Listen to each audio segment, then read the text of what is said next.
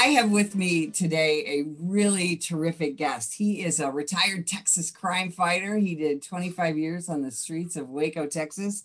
And uh, and now in retirement, he is the star, and I mean the star of an amazing podcast called Behind the Blue Curtain, where basically no topic is off limits.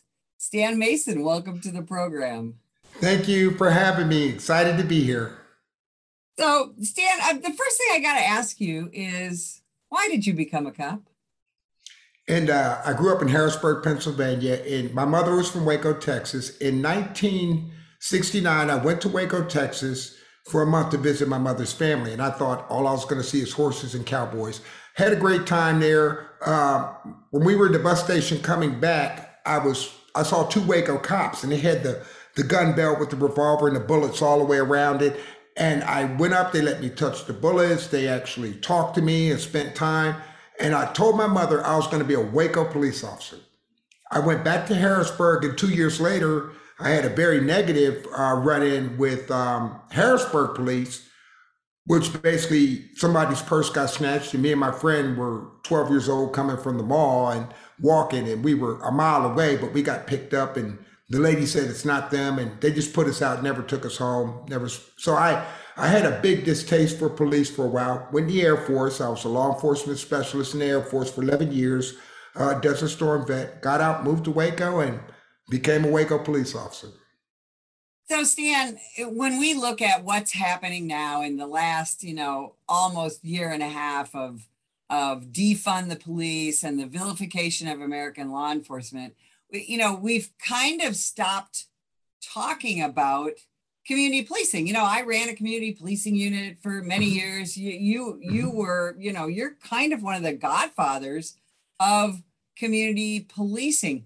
What do we need to do to get back to true community policing? You know, I, I think that um, we live in a society today that's just a divisive society. We want to blame the officers for everything we or the citizens for everything and, and there's no middle ground. I think the first thing we have to educate the media who is the biggest catalyst for the division that we have today more than any single individual. I think that once we say and they're going to hear this today here to the media and to the public and to the officers who don't know the definition of community policing is a partnership between citizens and the community between police officers and the community that provides for a shared here's the shared responsibility in solving community related issues. And and once we get that basic understanding and i think we as police have done ourselves a disservice over the years unknowingly and, and we meant well because we always went to problems and we said i'll take care of it and we tell 20 people that on calls, and you go home and you can't take care of everything. But the next time you go there, they go, You told me you'd take care of it. So we've taken ownership of the problem away from the community. And then the community then falls into a state of perpetual professional victimhood instead of empowering them and not being, you know, afraid to look them in the face and go, I don't live here. You do. This is your problem. I am going to help you. I will not accept ownership of this. You will have responsibility. Yes, your hands are going to get dirty. Are you going to have to take some risk? Well, welcome to my world. You know, and, and I think that kind of frank conversation has to take place, which is what I did in some of the roughest neighborhoods in Waco, and, and it worked 100%.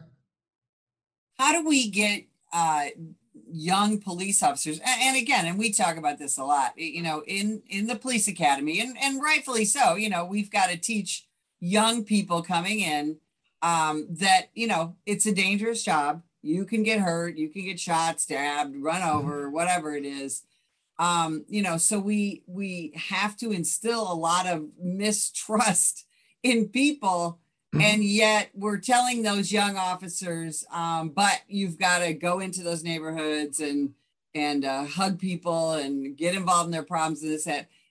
Where do you think the balance is for law enforcement?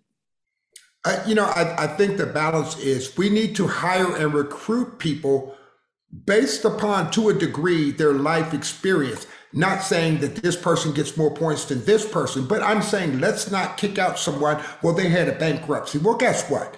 You know, I know in, in policing, bankruptcies are every day. Let's just tell that truth and get that out there. So I say, you know, Frederick Douglass said, without struggle, there can be no progress. Sometimes, if you want to understand what's going on in a, in a particular demographic or a socioeconomic class, bring people in there who know that. And to chiefs, understand this, chiefs, you do not have solutions. You don't.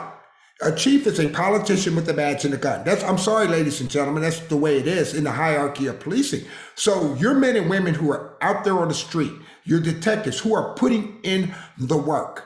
You know, I, if I'm at a dead body, I smell that dead body. I don't read about it the next day in a report and make a decision. You know, give them the the power and the flexibility. From my experience, they gave me. I that's all I did was community policing for five years till they got rid of the program. But I could go there. For instance, I transformed one neighborhood that was a extremely high. I was working shootings and murders like burglar motor vehicles in Waco, Texas. How did I change the neighborhood? Simply sat down. I got with Lowe's and Home Depot, and I went to every house on the block, including the drug house, and put a flyer up community uh, police meeting this day. People showed up. We held a class. This is how you grow a lawn. This is how you you water a lawn. This is when you cut a lawn. We left that meeting after three hours. We went out in that one block area of my big geographic neighborhood. I had seven neighborhoods, so I had a quarter of the city. But and we actually plowed up everybody's yard and they helped. And everybody planted their grass seed together. And everybody was put on a watering schedule and everybody cut their grass at the same time. So I'm cutting my grass now. You're cutting yours. We never spoke before. Now we're talking. And then guess what happened in 45 days? That dirt that through generations is all you saw. You saw grass. Your place started to look like the place that you can't wait to hit the lottery and move to. The prostitutes left because they're not going to stand on a manicured lawn. The drug dealers left because they're not going to stand on a manicured lawn. So we addressed crime. And this is what I love about community policing. We impacted and addressed the nuisance crimes just working on quality of life that these people directly benefited from in, in, in their home value. So, Stan, what you're describing is broken windows policing. Is that correct? Yes, ma'am. Can yes, you, ma'am. Can you, because that has now, when we talk about broken windows policing, for example, you talk about that uh, in relationship to New York City. Now we're told that broken windows policing, addressing those small nuisance crimes that uh, you know that bring a neighborhood down. Now we're mm-hmm. told that that's um, you know it's either racist or it's inappropriate. Police mm-hmm. shouldn't get involved. One and two, in a lot of areas, we don't have enough cops to do that anymore. Can you talk about those two things? Sure. If, if we go straight to the core of it, and 25 years up, even when I went back to patrol, and I worked all of my 25 years on nights by choice. So I'm used to being out there where there are no resources. And this is what I found when we talk about the the, the adversarial approach to the, what we call the broken windows theory, which is what I was trained under.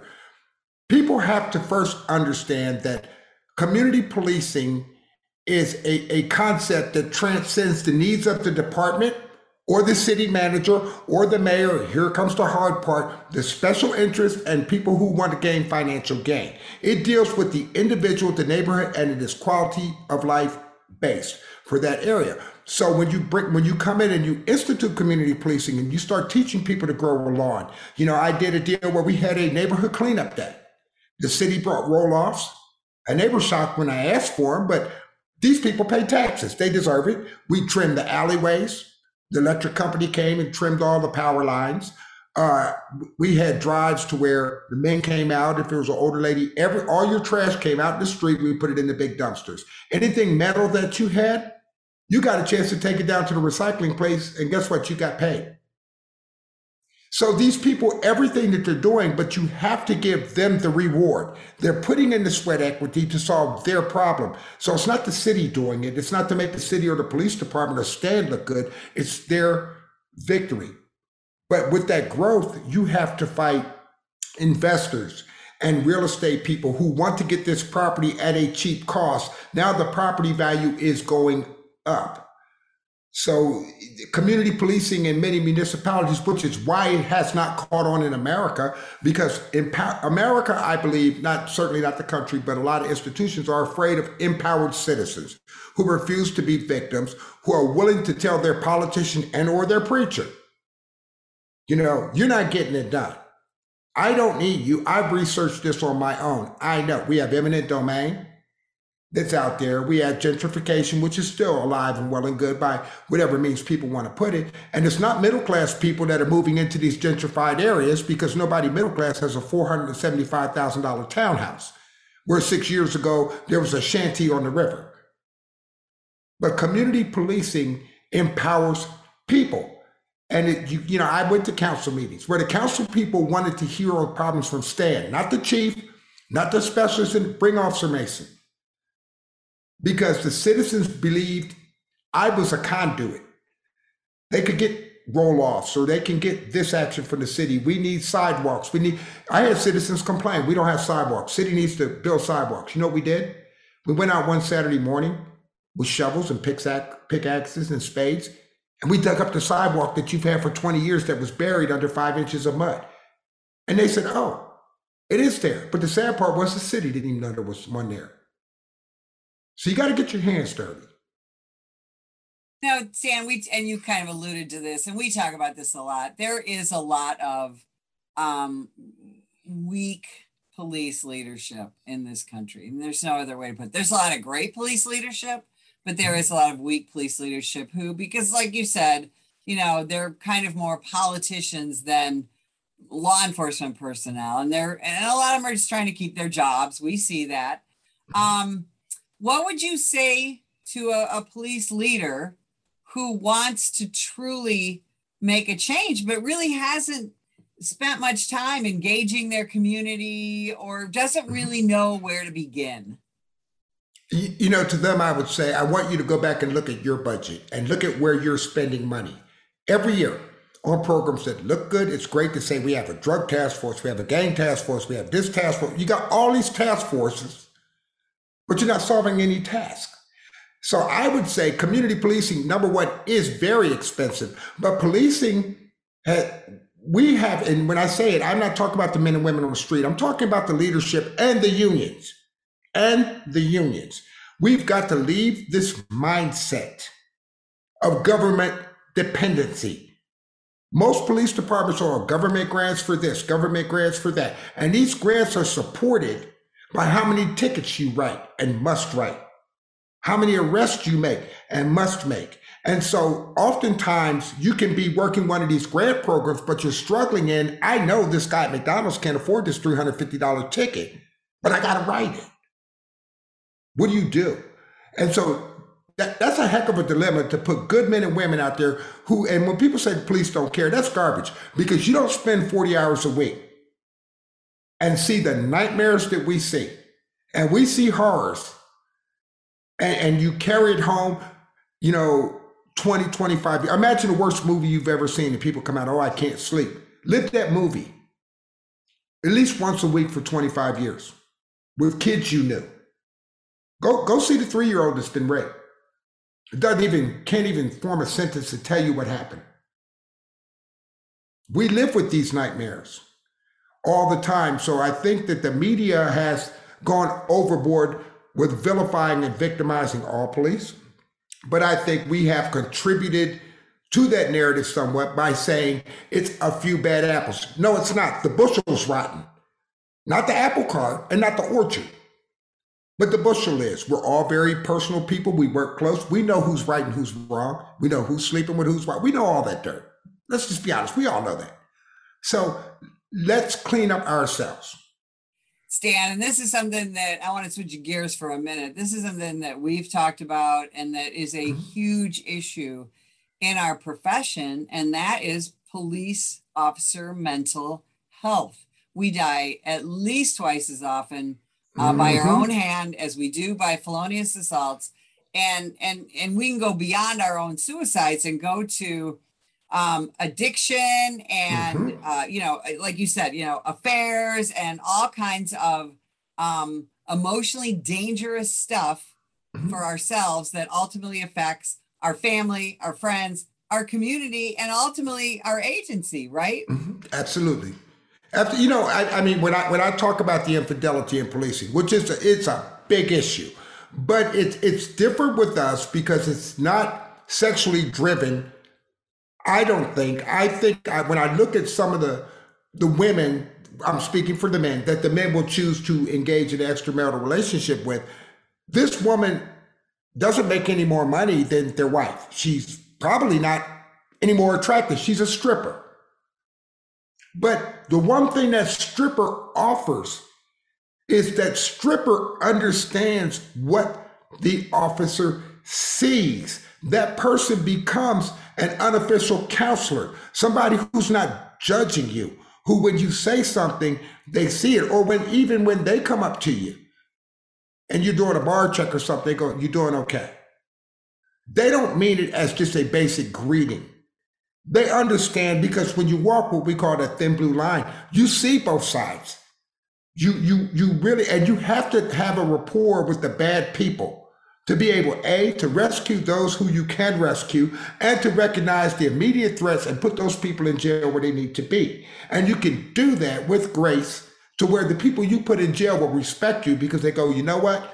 He put me in jail, but I watched this guy do this and do that. He or she is fair.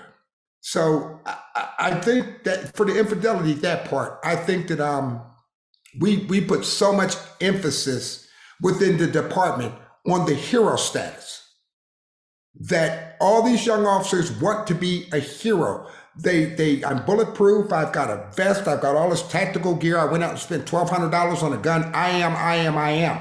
But this is a hardcore fact in many neighborhoods in America. While you may be tactfully sound, while we all practice, we want that muscle memory, we want our tactics. The only reason you went home because the people in that community let you go home. That's right. the realization of it.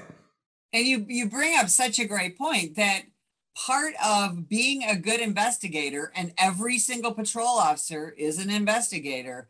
A big part of being that good investigator is your rapport with the mm-hmm. community, and that brings mm-hmm. us back to uh, individual community policing and and you know you and I both worked in this where uh, you know back in the in the 90s and stuff where mm-hmm. uh, community policing was a program and mm-hmm. in reality uh, you know or a specialty unit or whatever in reality community policing is an individual police officer isn't it Exactly. It's a ministry. You know, Sir Robert Peel, the, the founding father of modern day policing, you know, in his in his nine tenets of policing, which I encourage all the listeners, please Google Sir Robert Peel and those nine tenets and really read them because you know he answers so many questions about what policing is or should be. And America did grasp some of the concept of it.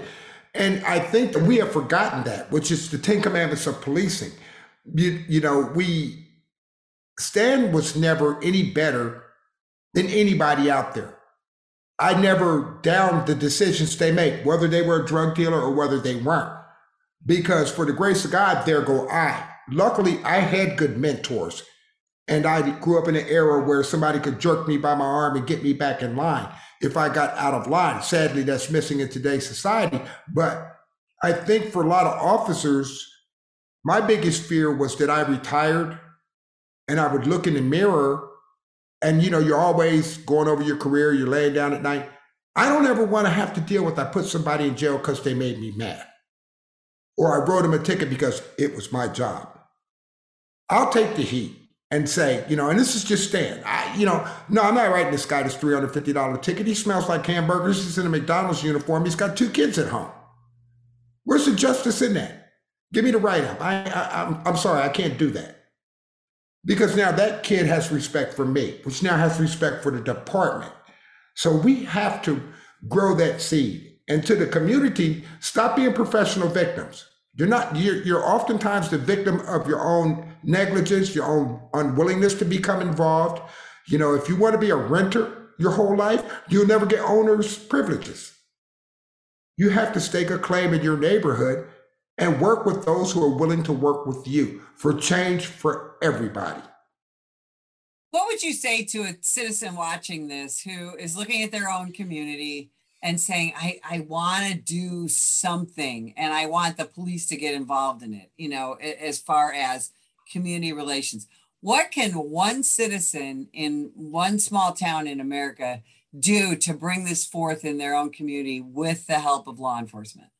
That question is profound on so many levels because my answer would be this simple to everybody watching this ask yourself, do I know the name of the officer that works the beat in my neighborhood in the daytime, the one in the afternoon, the one at midnight, the other three that worked when those three are off. Do I know the names of every one of those sergeants? That's six that work this area. Do I know the chief's name? Then ask yourself Does my department have a Citizens on Patrol program? Does my department have a Citizens Police Academy? Does my department have a, a, a young person's police uh, camp? Do we have a power program? And you may say, I don't have the money to do all this, but you may not have it because nobody else in the city dared ask why not. Absolutely. Stan Mason, you never disappoint. Uh, I want everyone to uh, know you, to uh, hear you speak. Where can people find you? Sure. Uh, behind the Blue Curtain, which, by the way, when I started it, I was a working police officer. It was named by a homeless person in Waco. I had a competition on my Facebook to name the show, and it couldn't be the Stan Mason Show. Uh, you can just Google Stan Mason, S T A N M A S O N. You'll see my website there. Everything I do, I pay for out of my retired salary. I don't have a GoFundMe. Stan, thanks so much for spending time with us today. And if you would Thank like you. more information about the National Police Association, visit us at nationalpolice.org.